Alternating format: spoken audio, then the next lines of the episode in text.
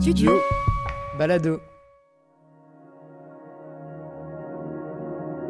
Être un homme, saison 2. Un podcast qui donne la parole à des garçons homosexuels, des histoires intimes, à la première personne du singulier. Épisode 4. Le premier rapport amoureux de Karim.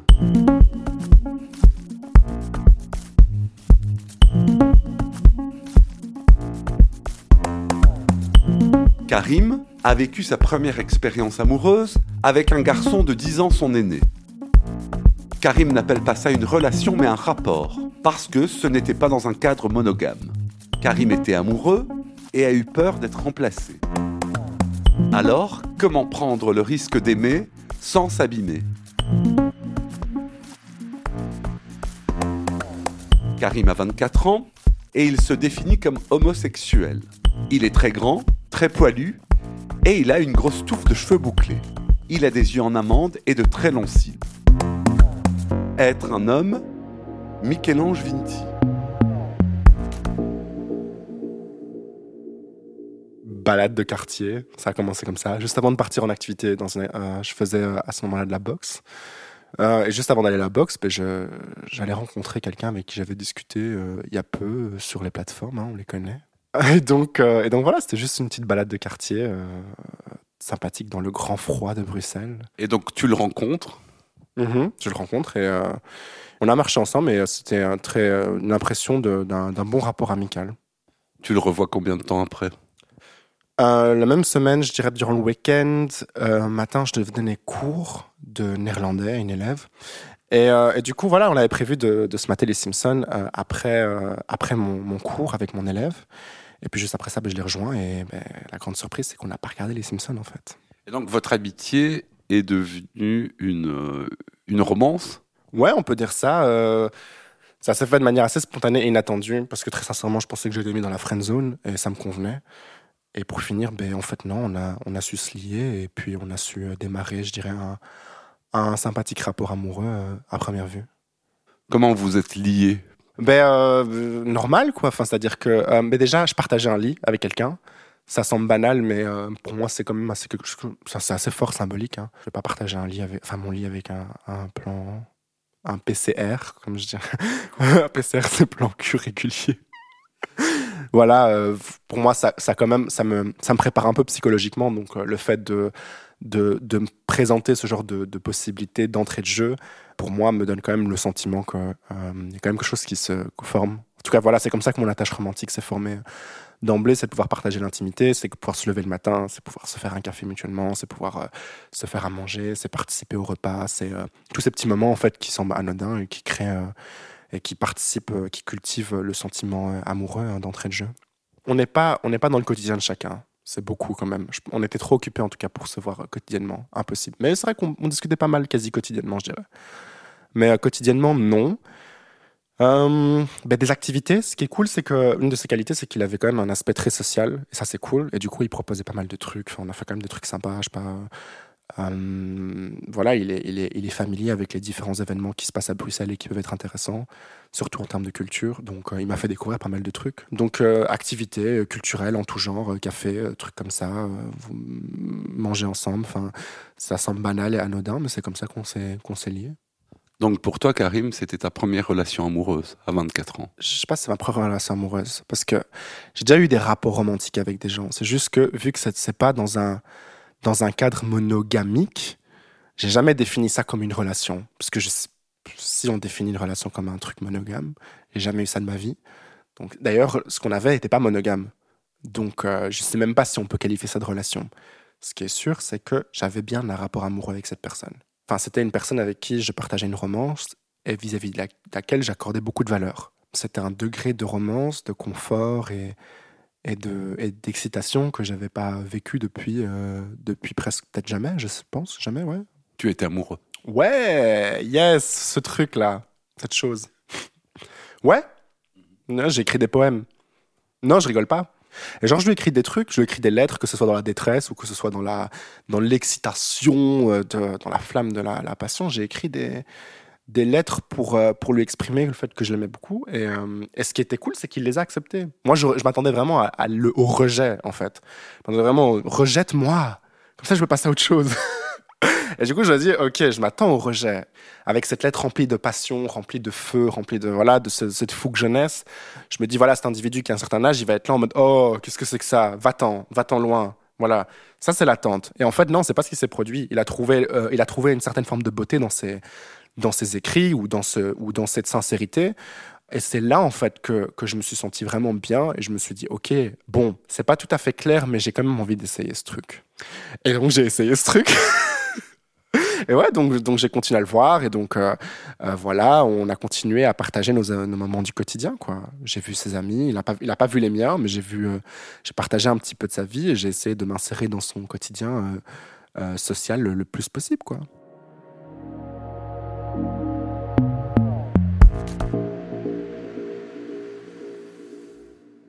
Euh, de base, c'était pas monogame. Hein.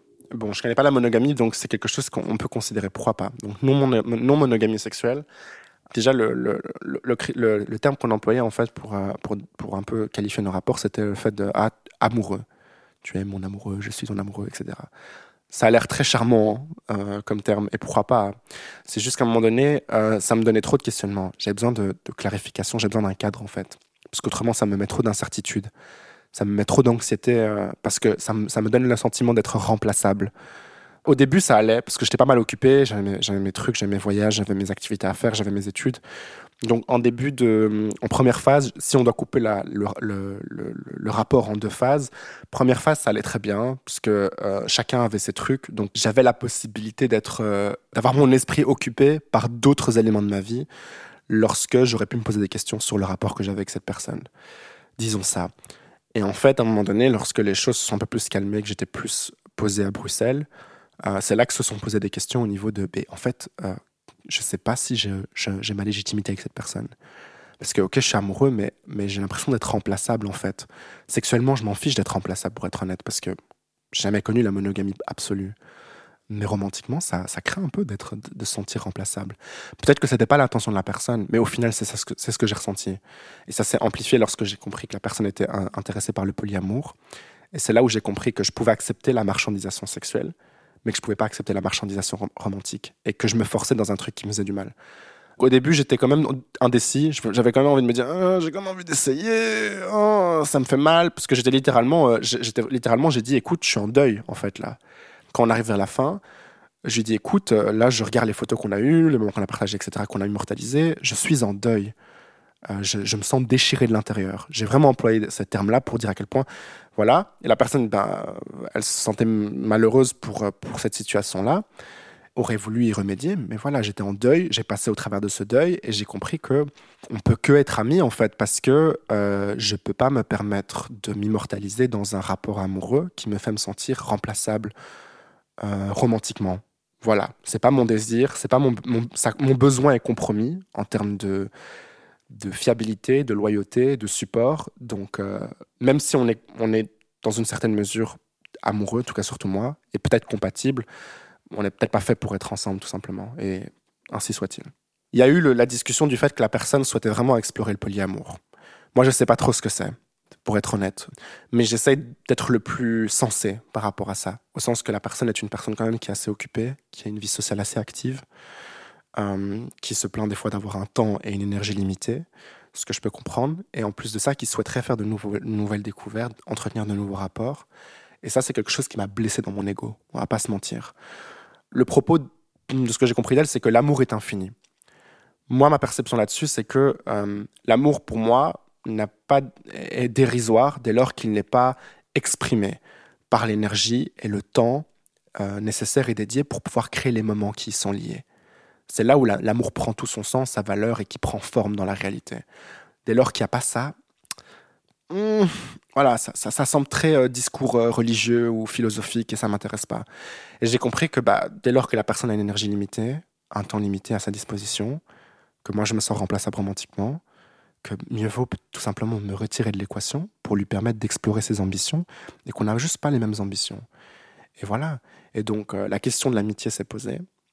Je l'ai acceptée dans un premier temps. Et puis, euh, Et puis j'ai préféré tout simplement couper les liens assez euh, brutalement, même si je savais que ça allait blesser la personne, parce que j'avais, j'avais besoin de prendre de la distance avec cette, dans une situation où l'individu prend tellement de place dans mon esprit et j'occupe tellement peu de place dans l'esprit de l'autre. C'est quand même difficile à encaisser. J'ai besoin de passer à autre chose, besoin de créer d'autres activités, besoin de, besoin de passer à autre chose. Passons à autre chose. Donc voilà, s'il faut mettre à l'écart pour pouvoir reprioriser son quotidien, ses ambitions académiques ou professionnelles, faut le faire. C'est ce qui s'est passé. Le blocage a été euh, très assez immédiat et euh, ça a été euh, ça a été très ça a été vraiment une belle délivrance. C'était nécessaire. Vous écoutez Être un homme, saison 2, Studio Balado.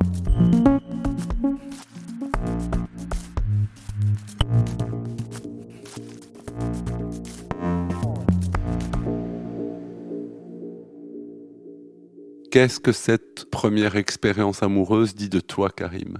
Dire je sais pas mais en tout cas ça contribue à des choses en moi qui existent déjà. Je dirais l'assertivité euh, essentielle.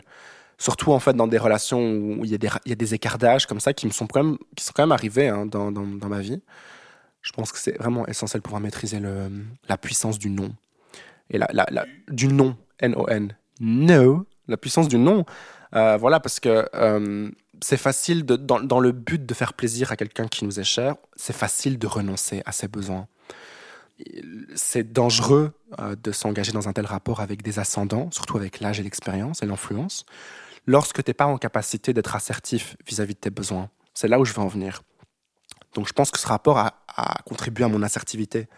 C'est-à-dire que même si le charme et la tentation du devenir est intéressant, si j'ai le sentiment que nos visions sont différentes à un point que ça compromet mes besoins en tant qu'humain, en tant que garantie amoureuse et de vision amoureuse, je vais me rétracter de l'équation. C'est tout. Et c'est pas un mal. Et ça arrive. Et ça me va. En quoi il avait de l'ascendant sur toi? Ben, déjà, c'est simple. C'est le fait que la personne occupe plus d'a- d'attention et de place dans mon esprit que je n'en occupe dans le sien.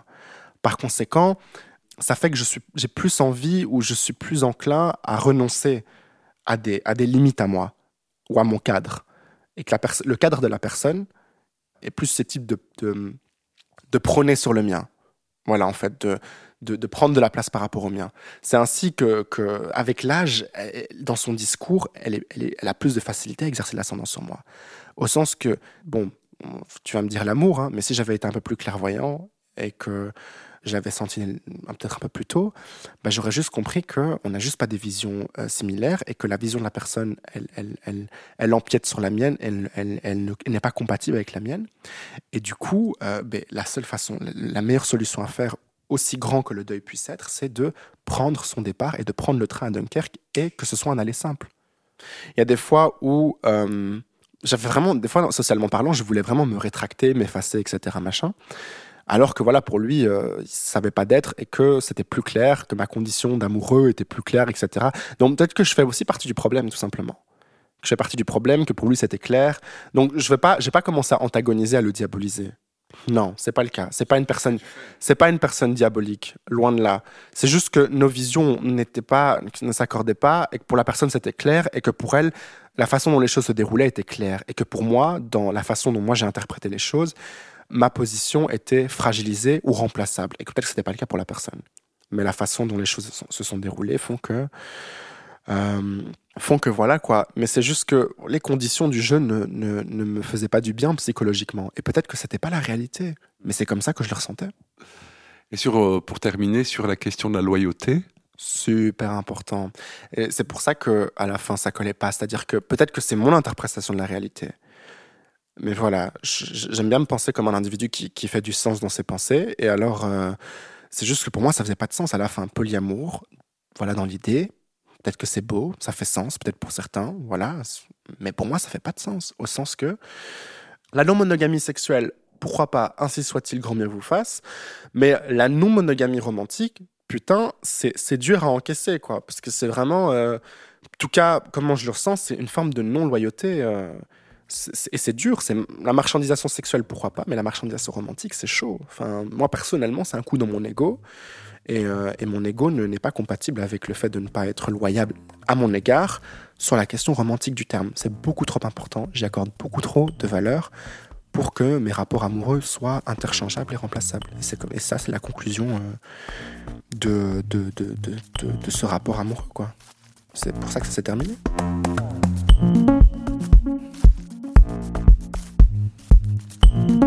Être un homme est un podcast documentaire de Michel-Ange Vinti.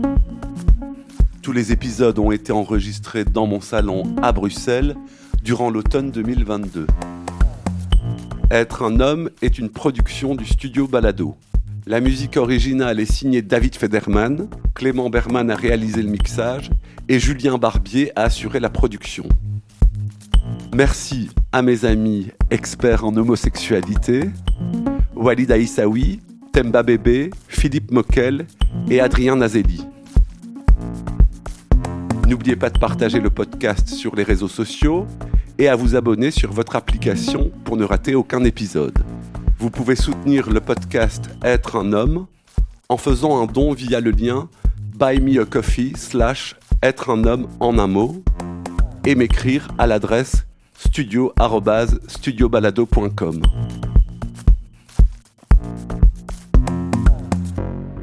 Merci pour votre écoute. À bientôt.